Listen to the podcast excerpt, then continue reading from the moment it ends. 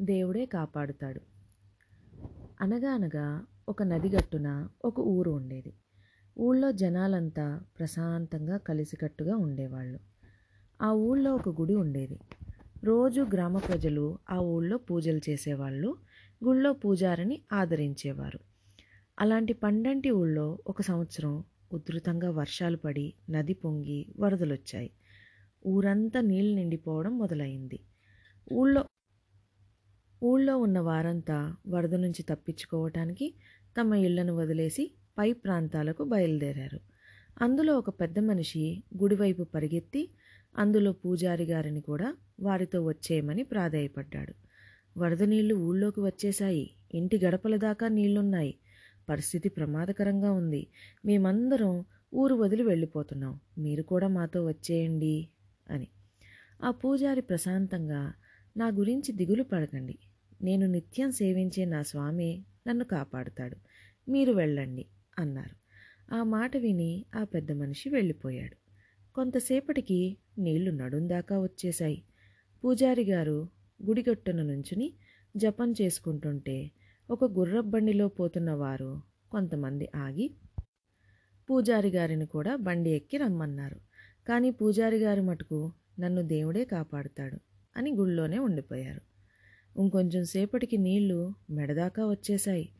పడవలో ప్రయాణం చేస్తున్న కొందరు చూసి వారితో వచ్చేయమని బ్రతిమాలుకున్నారు.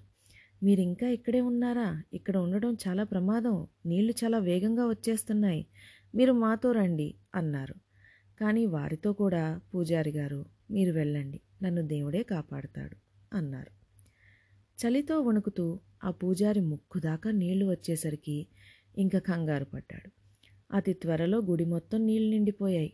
పూజారి గారు దేవుడి ధ్యానం చేసుకుంటూనే గుడి గోపురం ఎక్కి కూర్చున్నారు. కొంతసేపటికి దిగులు మొదలైంది. ఎప్పటికీ వాన ఆగటం లేదు. చలిగా ఉంది. నీళ్ళ ప్రవాహం ఎక్కడా ఆగేలా కనిపించటం లేదు. దేవుడా నేను నీకు ఏం తక్కువ చేశాను? రోజు శ్రద్ధగా పూజలు చేశాను. నిన్నే నమ్ముకున్నాను. అయినా నన్ను కాపాడడానికి రావేంటి? అని దేవుడితో ఫిర్యాదు చేసుకోవడం మొదలెట్టారు.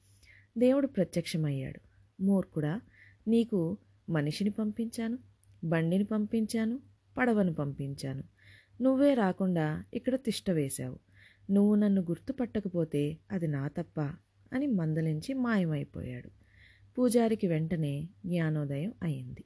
చేసిన పొరపాటు గ్రహించి క్షమాపణ కోరారు. కొంతసేపటికి మరో పడవలో కొంతమంది కనిపించారు. పూజారి గారు మీరు ఇంకా ఇక్కడే ఉన్నారని తెలిసింది.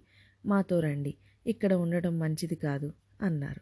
పూజారి గారు మరో మాట మాట్లాడకుండా పడవ ఎక్కి ప్రాణాలను కాపాడుకున్నారు.